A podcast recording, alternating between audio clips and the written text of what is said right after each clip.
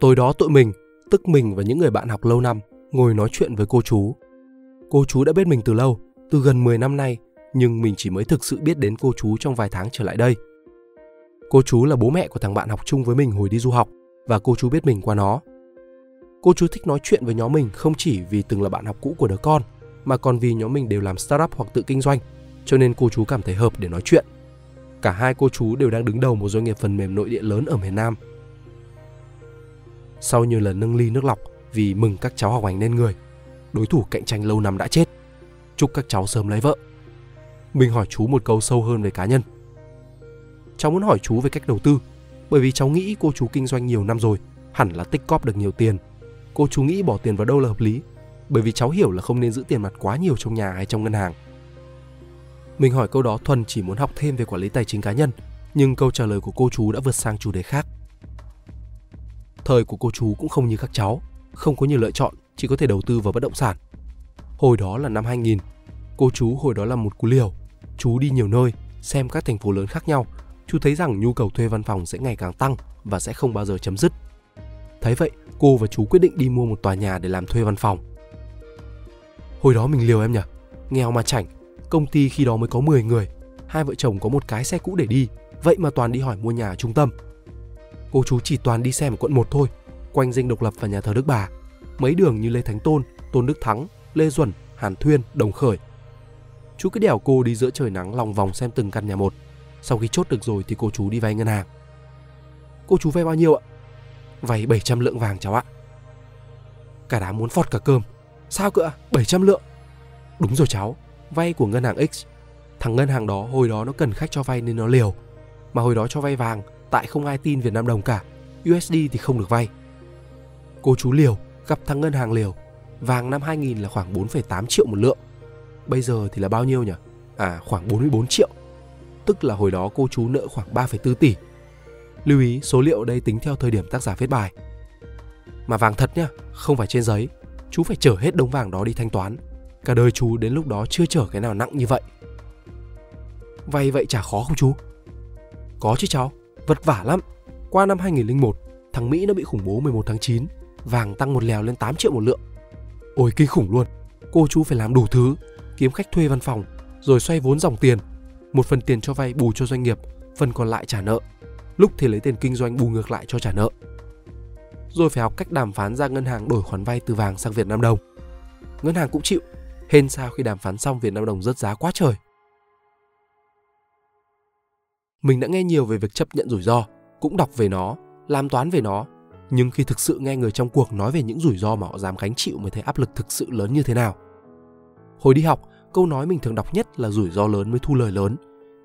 Nhưng cái rủi ro lớn mà mọi người thường nhắc đến thường chỉ là đi du học, chuyển việc, chuyển ngành, bỏ việc để theo đuổi đam mê hay là chuyển đến thành phố khác sinh sống cho đến khi đi làm và tiếp xúc nhiều với những doanh nhân lâu năm trên thương trường mình mới thực sự hiểu thế nào là rủi ro khủng khiếp vượt qua mọi sự tưởng tượng.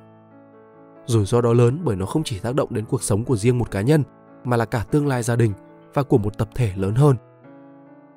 Khi đã lớn và đi vào cuộc sống ổn định, mình mới hiểu tại sao người như cô chú lại hiếm. Năm đó cô chú đã có con 6 tuổi và đang phải dành dụm tiền để nuôi con. Nhưng cô chú vẫn quyết tâm vừa phát triển doanh nghiệp, vừa trả món nợ khổng lồ. Có bao nhiêu người trẻ ra trường đi làm 3-4 năm rồi lập gia đình có con cái sẵn sàng vay ngân hàng 30 tỷ để kinh doanh? Như bạn mình nhận xét, đó là một cú nhảy niềm tin, cũng có thể là một cú nhảy cầu.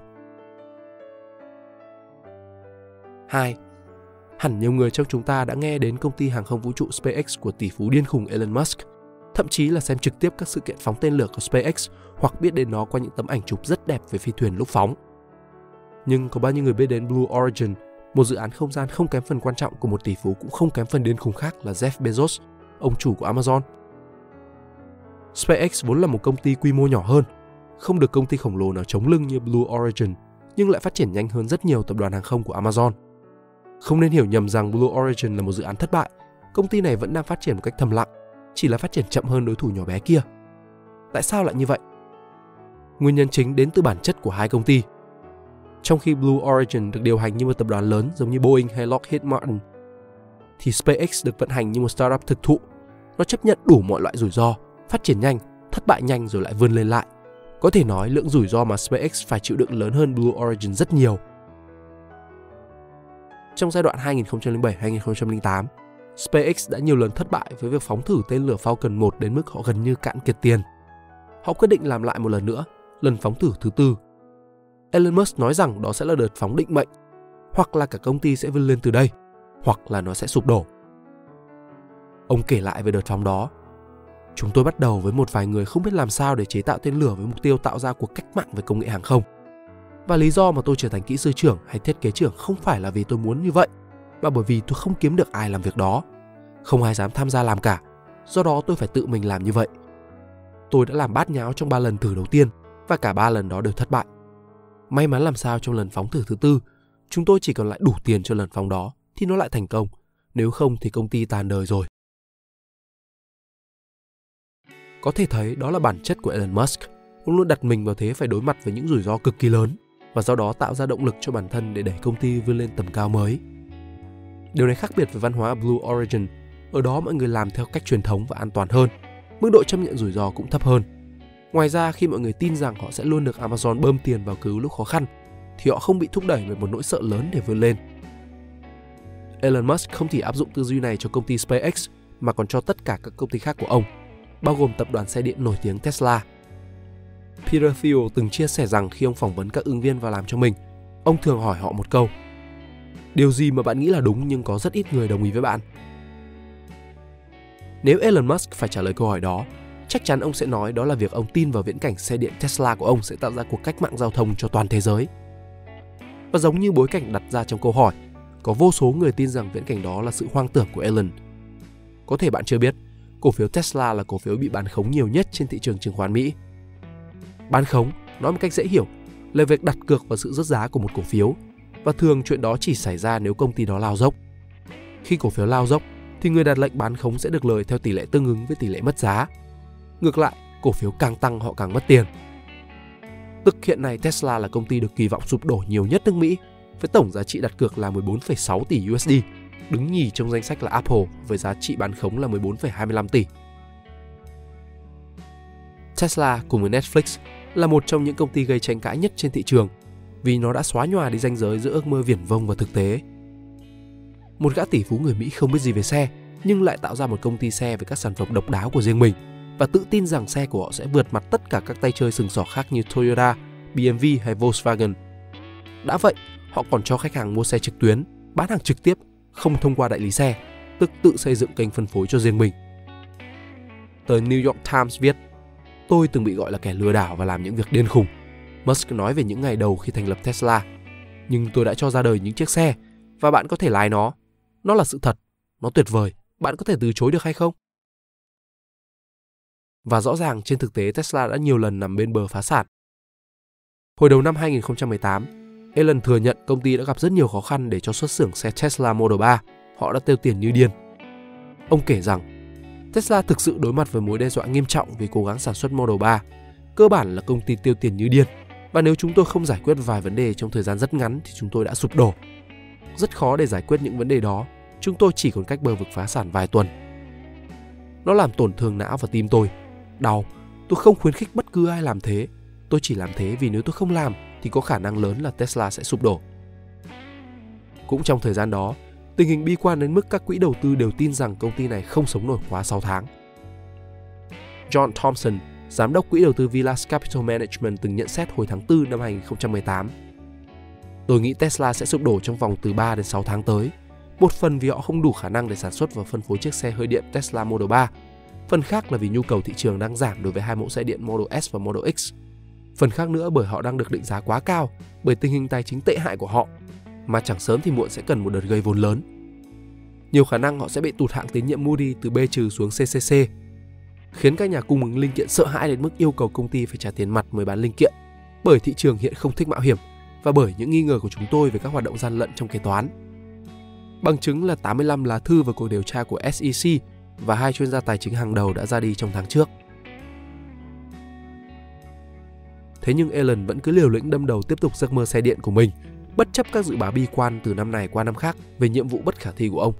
Bất chấp việc ngân hàng Morgan Stanley cảnh báo cổ phiếu Tesla có thể rớt từ mức 275 USD xuống còn 10 USD hồi tháng 3 năm 2019, hay các cảnh báo về việc các tập đoàn xe Đức sẽ bắt kịp, hay là sự khó tính từ người Trung Quốc. Để rồi đến tháng 1 năm 2020, Tesla vươn lên trở thành nhà sản xuất ô tô lớn nhất nước Mỹ. Hàng loạt các mẫu xe của họ được chào đón khắp nơi và họ đã hoàn thành xong nhà máy chế tạo ô tô của mình ở Thượng Hải chỉ trong vòng 168 ngày, bỏ xa kỷ lục xây dựng nhà máy VinFast ở Hải Phòng. Trong khi người Trung Quốc lan truyền video cảnh Elon nhảy tưng tưng trong lễ khai trương ở nhà máy Gigafactory Thượng Hải, dưới bán khống đã lỗ hàng tỷ USD. Còn những người Đức cười nhạo Tesla trước đây, bây giờ họ đang cảm thấy bị đe dọa nghiêm trọng khi tập đoàn này sẽ xây dựng một nhà máy ngay tại ngoại ô Berlin, như chuẩn bị cho một cú đấm vào những niềm tự hào BMW, Mercedes hay Volkswagen. 3. Peter Thiel từng viết rằng Tư duy sáng suốt thì hiếm, nhưng lòng can đảm thì còn hiếm hơn thiên tài. Ông tin rằng ngay cả những người thông minh nhất cũng khó vượt qua được những lực ma sát trong cuộc sống, vốn cản trở họ đi ngược lại với những dòng chảy xã hội. Có rất nhiều người có tư duy, tố chất đặc biệt. Họ thấy được những thứ người khác không nhìn ra, nhưng họ thường sợ sệt không dám nói ra những điều ấy. Họ sợ không được xã hội chấp nhận. Họ thường chỉ dám kể ra sự thật khi ta biết rằng sự thật đó được chấp nhận bởi những người khác. Còn nếu họ dám nói ra sự thật mất lòng thì đó là vì đã có người khác đứng đằng sau lưng chống đỡ cho họ. Đằng sau những kỳ tích đạt được là một sự cô đơn bao trùm Ellen, tờ New York Times viết. Tôi vừa chia tay với bạn gái, tôi thực sự yêu và cảm thấy đau đớn. Anh nói với Rolling Stone vào thời điểm cuối năm 2017. Cô ấy đã bỏ tôi hơn là tôi bỏ cô ấy, tôi nghĩ vậy. Sau vài phút nói về mối tình này, anh đặt câu hỏi. Tôi nên hẹn hò với ai? Việc gặp gỡ một ai đó cũng trở nên khó khăn với tôi. Tôi muốn một mối quan hệ lâu dài. Tôi không muốn tình một đêm. Tôi muốn một người bạn đời lâu dài. Ở trong một ngôi nhà lớn, trống rỗng, tiếng bước chân vang vọng mỗi khi bước ra sảnh. Không ai ở đó, không ai gối đầu lên vai bạn. Chết tiệt, bạn sao có thể hạnh phúc trong tình cảnh đó? Tôi rất sợ cô đơn. Musk là một anh hùng, một người có tầm nhìn vĩ đại, mẫu người chỉ xuất hiện vài lần trong một thế kỷ. Nhưng trong giây phút này, anh ta dường như giống một đứa trẻ bị bỏ rơi. Câu chuyện này là mình nhớ đến những lời của ca sĩ Sơn Tùng trên kênh 14. Khi được hỏi về cảm giác khi vướng phải những scandal mà mình không mong muốn, Sơn Tùng chia sẻ. Cảm giác đó là một cảm giác rất khó chịu ở thời gian đầu. Tại sao tên mình lại xuất hiện ở đó, trong bài báo đó, lại ở phần title? Họ không hiểu rõ về mình và để lại trong đầu họ những hình ảnh không được đẹp về mình. Đã có những quãng thời gian mình đập phá trong căn phòng, nhưng cho đến bây giờ, mình đã quen với điều đó trong đầu mình luôn tâm niệm rằng muốn ngồi ở vị trí mà không ai ngồi được thì phải chịu những cảm giác mà không ai chịu được. Chính vì vậy, có thể nói phần lớn những thay đổi lớn lao trong xã hội đạt được là vì có một cá nhân đã chấp nhận sự cô đơn, chỉ trích, cô lập của mọi người để quyết tâm theo đuổi những gì người đó cho là đúng đắn và hợp lý. Nước Việt Nam thay đổi năm 1986 bởi vì sâu trong các phòng họp kín ở Hà Nội đã có người dám nói rằng mô hình kinh tế bao cấp của Liên Xô đang khiến chúng ta chết đói và đi theo Âu Mỹ thì tốt hơn. Những gì Elon Musk đối mặt là sự phá sản và sụp đổ danh tiếng, còn những gì mà những lãnh đạo tập đoàn thời đầu như FPT, Viettel đối mặt là chết đói. Đó là một sự tuyệt vọng. Có lẽ điều khiến mình cảm thấy may mắn và lạc quan cho tương lai sắp tới của đất nước là được gặp nhiều người trẻ dũng cảm hơn thế hệ của mình trước đây.